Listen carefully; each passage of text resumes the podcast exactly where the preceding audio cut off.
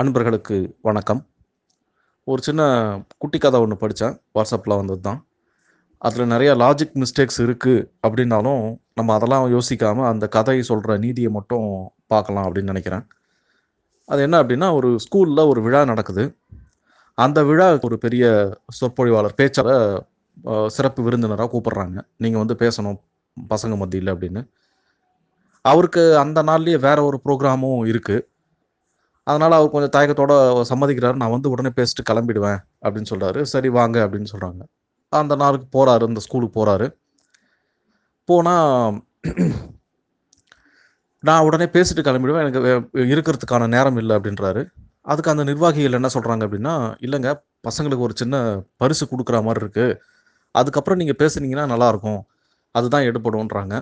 ஆனால் அதுக்கெல்லாம் எனக்கு டைம் இல்லை. நான் போன உடனே நான் பேச போகிறேன்னு சொல்லிட்டு அவர் பேச ஆரம்பிச்சிடுறாரு.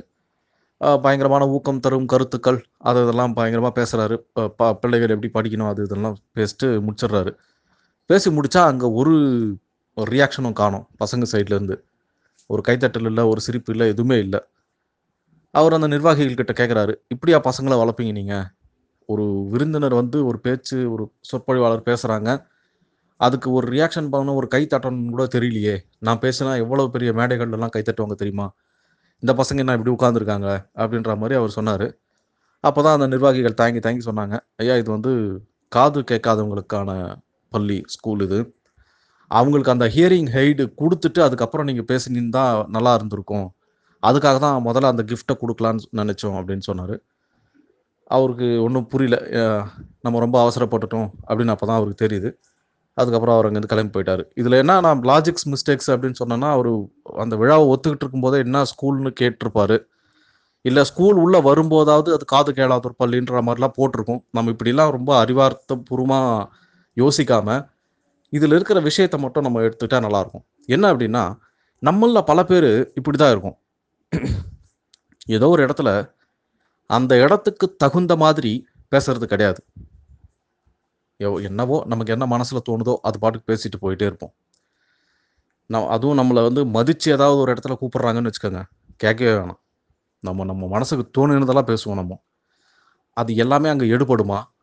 அப்படிங்கிறதெல்லாம் நமக்கு சரியாக புரிஞ்சிக்காமல் பேசுவோம். ஒரு சில பேரோட சூழ்நிலைகள் வேறு மாதிரி இருக்கும். நம்ம அவங்களுக்கு நம்ம இஷ்டத்துக்கு நம்ம அறிவுரைகளை கொடுத்தோம் அப்படின்னா அவங்களால அதை இம்ப்ளிமெண்ட் பண்ண முடியாது. அவங்களுடைய சூழ்நிலை என்ன? என்ன என்ன மாதிரியான அறிவுரைகள் அவங்களுக்கு தேவை என்ன மாதிரியான உதவிகள் அவங்களுக்கு தேவை அப்படிங்கிறத யோசிச்சு தான் ஒருத்தவங்க கிட்ட நம்ம பேசணும். அதுவும் முக்கியமாக பொதுவில் இது மாதிரி பேசும்போது ரொம்ப ஜாக்கிரதையாக பேசணும். இல்லை அப்படின்னா இப்படி தான் அவமானப்பட நேரிடும். இதே வள்ளுவர் பார்த்தீங்கன்னா சொல்வன்மை அப்படின்னு ஒரு அதிகாரம் வச்சுருக்காரு. இது ஆக்சுவலி அமைச்சருக்கு அவர் சொல்கிறாரு ஒரு அமைச்சர் எப்படி இருக்கணும்? எந்த அளவுக்கு சொல்வன்மையோடு இருக்கணும்? நல்லா பேச தெரியணும். எப்படி பேசணுங்கிறதெல்லாம் பற்றி அந்த அதிகாரத்தில் ஒரு பத்து குறள் அவ்வளோ அருமையாக சொல்லியிருப்பார். அதில் ஒரு குரலில் சொல்கிறாரு பல சொல்ல காமுறுவர் மன்ற மாசற்ற சில சொல்லல் தேற்றாதவர்.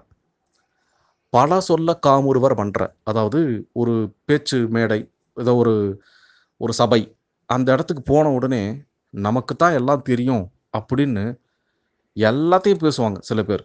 அதான் பல சொல்ல காமுறுவர். காமுறுவர்னா விரும்புவர்.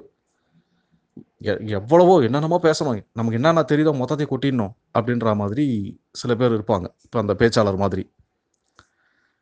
மாசற்ற சில சொல்லல் தேற்றாதவர்.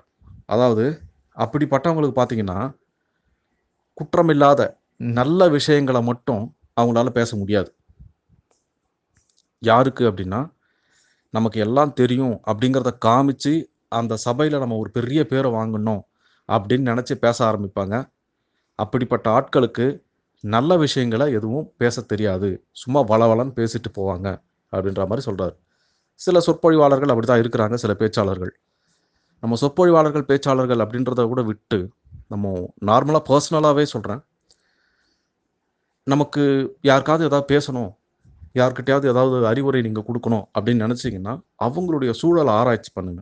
அவங்க எப்படிப்பட்ட நிலைமையில் இருக்காங்க அவங்கக்கிட்ட நம்ம எப்படி பேசணும் சில பேர் ஏதோ ஒரு கஷ்டத்தில் இருப்பாங்க. அந்த டைமில் அந்த கஷ்டத்தையே நம்ம தெரிஞ்சிக்காம அதை பற்றி ஒரு குத்துறா மாதிரி ஏதாவது பேசிட்டோன்னு வச்சுக்கோங்களேன் அதுக்கப்புறம் ரொம்ப மனசு கஷ்டப்படும் அவங்களுக்கு.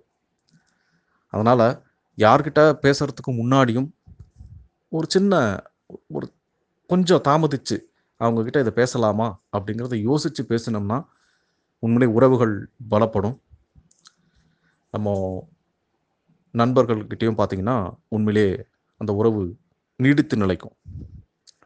பல சொல்ல காமொருவர் மன்ற மாசற்ற சில சொல்லல் தேற்றாதவர்.